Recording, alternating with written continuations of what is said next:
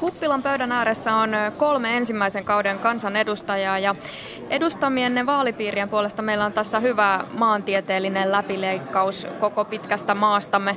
RKPn Anders Adlerkreutz, Uudenmaan uusi nimi kansanedustajien joukossa. Tervetuloa. Kiitos. Ja samaten tervetuloa vihreiden Touko Aalto, myös ensimmäisen kauden kansanedustaja ja Keski-Suomesta. Tervetuloa, kiitoksia. Ja pohjoisinta edustusta keskustan Katri Kulmuni, Lapin vaalipiiri äänikuningatar ja samaten ensimmäisen kauden kansanedustaja. Hyvää iltapäivää vain kaikille. Sote-uudistuksen pitäisi olla voimassa vuonna 2019 ja tuo ajankohta sehän sen kun lähenee. Eilisestä lähtien sote on silmäilty erityisesti potilaan valinnanvapauden näkökulmasta. Professori Mats Brommels luovutti eilen peruspalveluministeri Juha Rehulalle neljä ehdotusta sote-ratkaisuksi. Kyse on jälleen yhdestä lukuisista väliraporteista. Näissä Brommelsin ehdotuksissa ei ole tarkkoja taloudellisia arvioita eri sotemallien hinnoista, eli hintalaput ikään kuin puuttuvat. Millä ilveellä tässä tehdään päätöksiä, jos taloudellisia arvioita eri mallien hinnoista ei esimerkiksi tässä raportissa ole, vai onko se nyt ihan tyypillinen lähtökohta? Katri Kulmuni täällä vähän hymähtelee ja nauraa.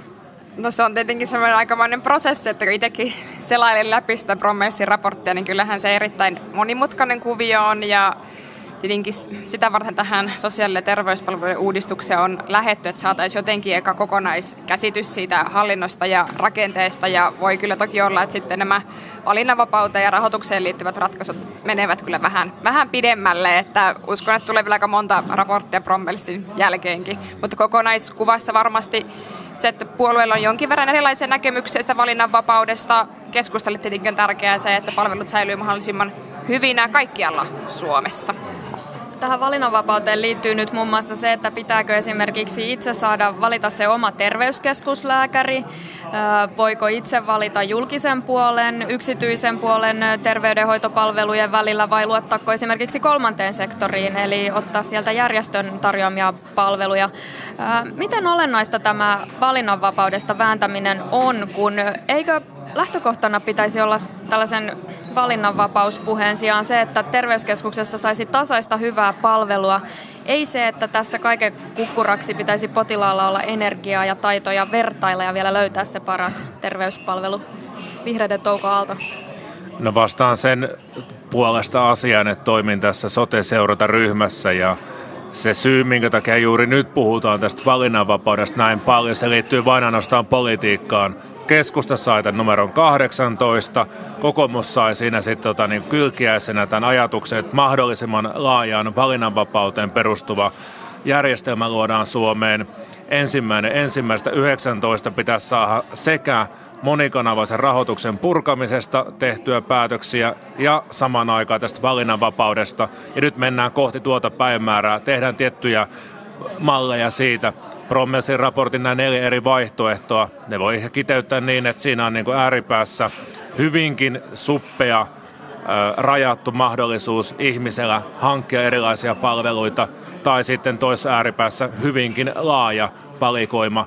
Mutta tähän tarkoittaa sitä, että ihminen saa valita jonkin sortista paletista tiettyjä palveluita, jotka täyttävät kriteerit, jotta pääsee tuottajat tuottamaan näitä palveluita.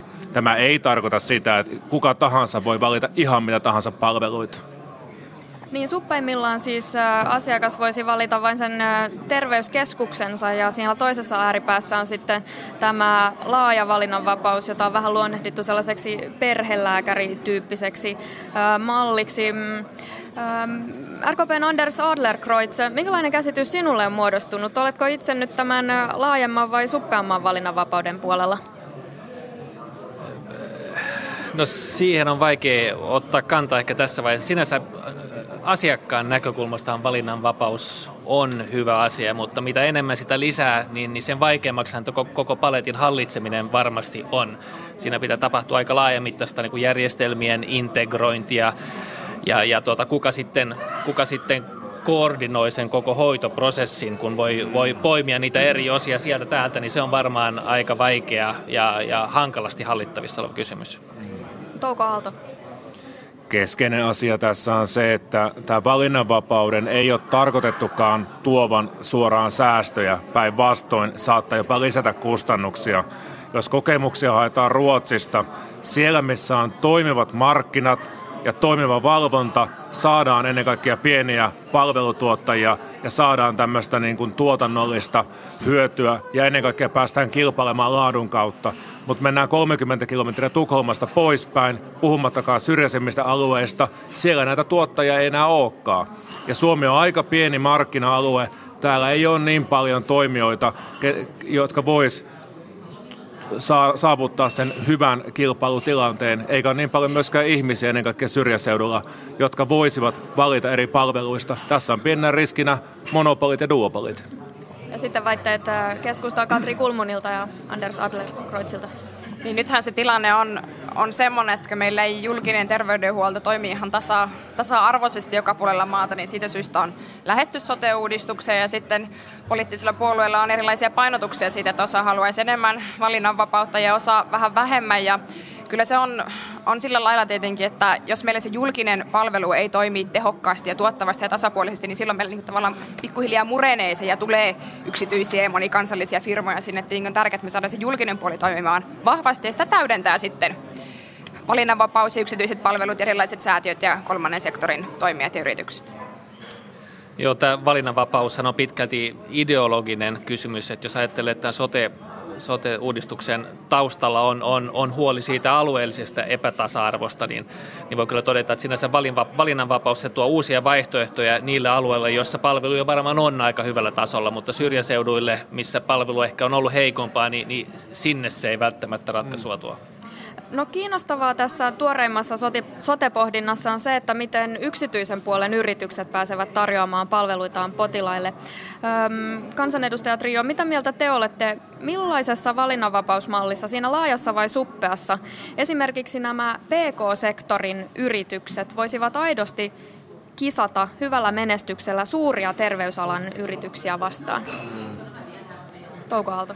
No siinä ensimmäisessä mallissa se mahdollistaa oikein käynnistettynä kaikkein parhaiten sen, että myös pienet hoiva palveluyritykset pääsevät mukaan tähän kilpailuun. Ehkä tulevaisuuden kannalta olennaista on sitten se, että kun mikään ei estä, mikään lainsäädäntö ei estä sitä, että kansainvälisiä suuryrityksiä, jotka tekevät myös verokeinottelua, Niitä tulee jatkossakin Suomeen ja mikään ei estä myöskään pientä hoiva- ja palveluyritystä myymään omaa toimintansa suuremmalle yritykselle. Tässä on uhkana tämmöinen hauki-ilmiö, että järvessä on paljon kaloja ja yksi hauki saattaa syödä päivä päivältä enemmän niitä pieniä ahvenia pois ja lopuksi jää vain yksi tosi iso hauki sinne lampeen. Eli mainitsit sen ensimmäisen mallin, siis laaja vai suppea olisi PK-sektorin kannalta parempi kumpi? No se olisi järkevää, että voisi aika laajasti ne pienet yritykset osallistua ja siinä olisi järkevää se, että voidaan katsoa tiettyjä osakokonaisuuksia. Ei tarvitse välttämättä tehdä niin, että joko sä pystyt tota, niin kuin hoitamaan ihan kaiken aasta ööhön, vaan pikemminkin sitä, että sä voit kohdennetusti hoitaa tiettyjä palveluita ja päästä, jos täydät riittävät kriteerit, pääset siihen palvelupalettiin mukaan ja siitä, jos olet palvelupaletissa mukana, niin yksittäinen ihminen voi valita hyvin kohdentusti jonkun tietyn palvelusektorin palvelun, että ei tarvitse tuottaa ihan kaikkea mahdollisia sote-palveluita, jotta voit olla mukana siinä palvelun tuotantoketjussa. Anders Adler, Kreutz. Joo, tämä on varmaan se yksityisten eh, tekijöiden sauma se, että, että ei yritä tuottaa sitä koko palettia, vaan erikoistuu johonkin. Mm. Pieni sairaala, joka tekee lonkkaleikkauksia tehokkaasti ja nopeasti, niin, niin tota, sellaiselle löytyy varmaan, varsinkin täällä etelässä tai missä, missä nyt mm. tiiviimmin asutaan, niin, niin hyvät mahdollisuudet mm. päästä markkinoille. Mm. Katri Kulmunen. Ja no oikeastaan tämä, minkä Touko mainitsi, tämän hauki-ilmiö, niin sitähän on nyt tapahtunutkin, että jos me katsotaan mm. vaikkapa niin vuosittain siellä rikkaimpien listalla mm. olevat tämmöiset yllätysnimet, niin on aika monesti ollut tämmöisiä, jotka on myynyt sitten oman sosiaali- ja terveyspalveluita tuottamaan firmaansa jollekin kansainväliselle jättiläiselle, joka sitten maksaa veronsa ties minne. Että kyllähän kaikki se, mikä liittyy hankintaosaamiseen ja kilpailutukseen, joka kunnilla on ollut vielä vähän niin ja näin, niin tulee korostumaan, että niihin saadaan myös semmoisia paikallisia ja tasapuolisia kriteereitä, ettei pystytä sitten pystytä haukkaamaan sitä koko markkinasiivua. Ja siihen sitä varten julkisen toiminnan täytyy olla hirveän vahva myös. No mennään sitten toiseen päivän kuumista aiheista. Parhaillaan on käynnissä eduskunnan täysistunto ja siellä on ensimmäisessä käsittelyssä esitys Metsähallituksen uudelleenorganisointia koskevaksi lainsäädännöksi. Ähm, metsähallituslakia siis rukataan uudeksi ja tämä suuri vyyhti on herättänyt ihmiset pohtimaan, mitä tässä oikein ajetaan lopulta takaa. Ähm, arvoisat kansanedustajat, tiedättekö te, mikä tuolla salissa on parhaillaan käynnissä? Mistä siellä keskustellaan? Saisiko kiteytykset tästä? Katri. No kyllä siellä keskustellaan siitä, että nyt kun Metsähallitukselle luodaan tämmöinen tytäryhtiö, joka hoitaa sitten Suomen puukauppaa, että miten tämä tullaan hoitamaan sitten valtion maiden osalta, että julkisuudessa on kyllä valtava määrä liikkunut, monenlaisia pelkoja ja uhkakuvia ja aika paljon myös disinformaatiota, että suinkaan kaikki se, mikä, mikä on yleisessä keskustelussa ollut, niin ei kyllä ole aivan paikkaansa pitänyt. Yksinkertaisimmillaan siinä on kysymys tytäryhtiön perustamisesta Metsähallitukselle.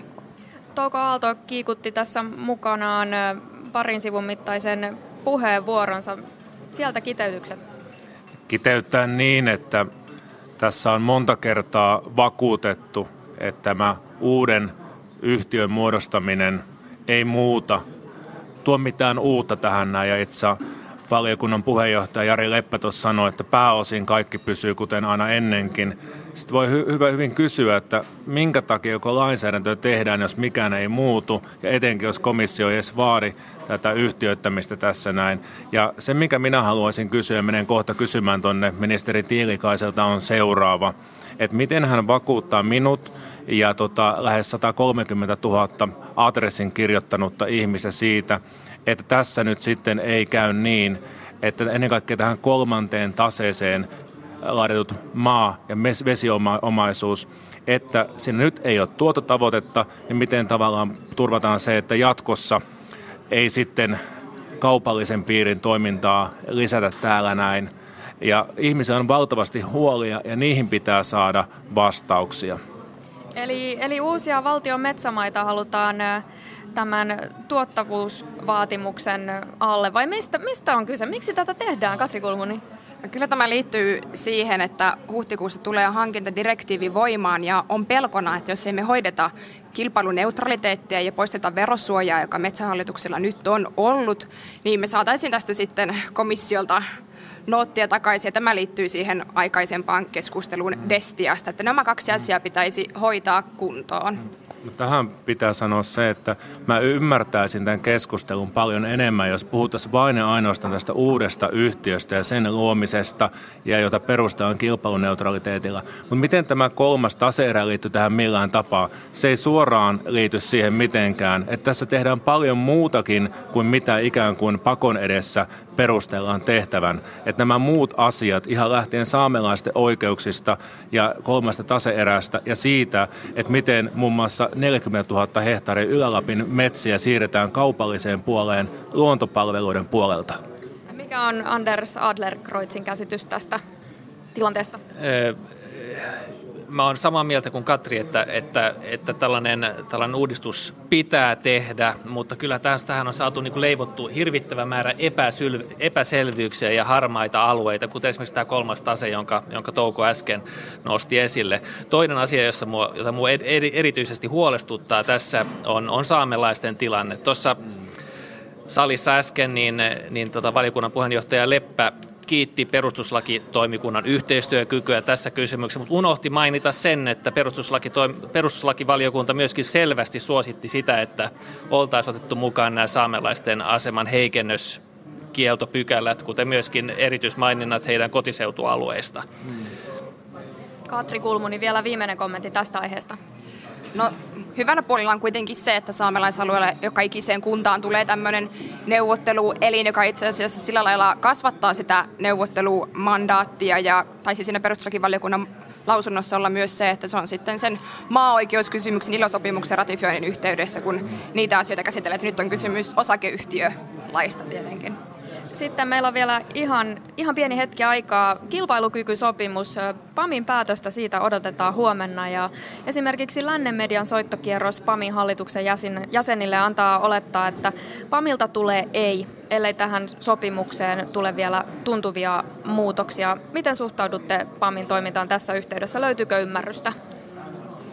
No musta on kyllä hyvin valitettavaa, jos se sanoo ei, mutta samalla voi todeta, että kyllähän tämä niinku kuvaa sitä suunnatonta luottamuspulaa, joka on työnantaja- ja työntekijäpuolen välillä ja myöskin työntekijäpuolen suhteessa hallitukseen, että siinä on selvästä luottamuspulasta kysymys ja se osittain kyllä varmaan johtuu siitä, että täällä on uhkailtu kaikenlaisilla toimenpiteillä ja niin kuin pelattu aika monta peliä samaan aikaan jos yhteiskuntasopimuksen sijaan pyrittäisiin tekemään, tai pyrit, tässä hetkessä nimenomaan se, että kun koetaan, että puhutaan yhteiskuntasanelusta pikemmin kuin yhteiskuntasopimuksesta, ja pelätään, että käy samaan tapaan kuin Kelamaksu aikoinaan poistettiin, niin minkä verran se lisäsi työllisyyttä ja investointeja. Kun tehtiin yhteisö- ja osikoveropäätös, minkä verran se lisäsi investointeja ja työllisyyttä. Ja nyt kun mennään puhumaan siitä, että julkisen sektorin matalapalkka-alan naiset ennen kaikkea maksavat työntekijöiden sosiaaliturvamaksun alentamisen, että taas herää kysymys, taasko joutuu matalapalkkalan naiset maksamaan tämän koko kilpailukykysopimuksen ja herää ajatus siitä, että miten paljon muun muassa sairaanhoitajien, lastentarhaopettajien lomarahojen, lomarahojen leikkaukset sit oikeasti auttaa vaikka Wärtsilän vientiä. Keskustan Katri Kulmuni, ähm, mitä sinä odotat Pamilta huomenna? Kyllä minä toivon, että PAMI lähtisi siihen SAK yhteiseen rintamaan, että JHL hän on esimerkiksi hyväksynyt sen ja se on todella, todella kova julkiselle puolelle ennen kaikkea, mutta toivon kyllä, että tämä tulisi, se olisi aikamoinen historiallinenkin asia eurooppalaisessa työmarkkinakentässä, että vaikeina aikoina pystytään tekemään näinkin kipeä päätös. Kiitokset keskustelusta Anders Adlerkreutz, Katri Kulmuni ja Touko Aalto. Kiitoksia. Kiitoksia. Kiitos.